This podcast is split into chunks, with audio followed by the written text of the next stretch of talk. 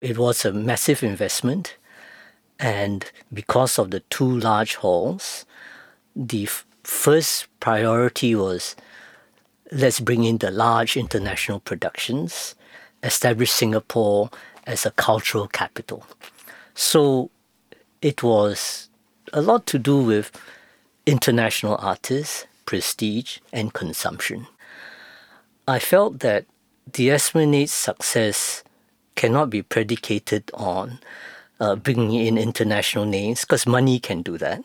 What I had in mind then already, you know, the makings of uh, direction, was that Esplanade needed to be supported and owned by men in the street, not by those already consuming the arts. It needs to matter to everybody. So, in my mind, it has to be a center for the people. It's often said that you need to share your vision so that your stakeholders can support you.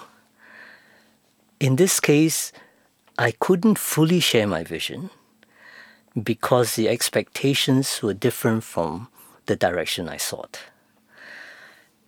Not forgetting the late 90s, early noughties, we were seeking to glamorize Singapore. Tourism was critical, right? And our promotion of the arts had nothing to do with people or community.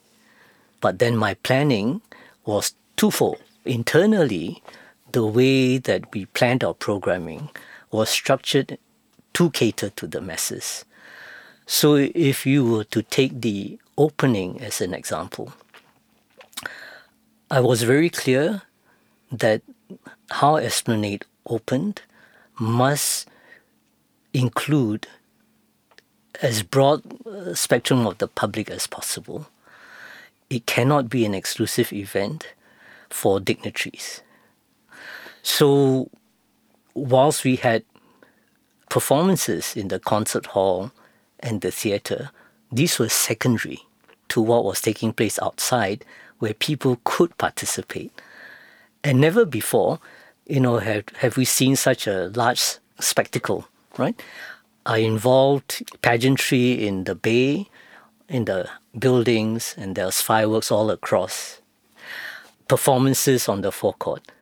The main event was actually outside for the public. And there were tens of thousands of people right, all around the bay. And that set the tone because we wanted to ensure that the public received us. We spurred their imagination that this is possible, that you can do things of a certain scale and be inclusive.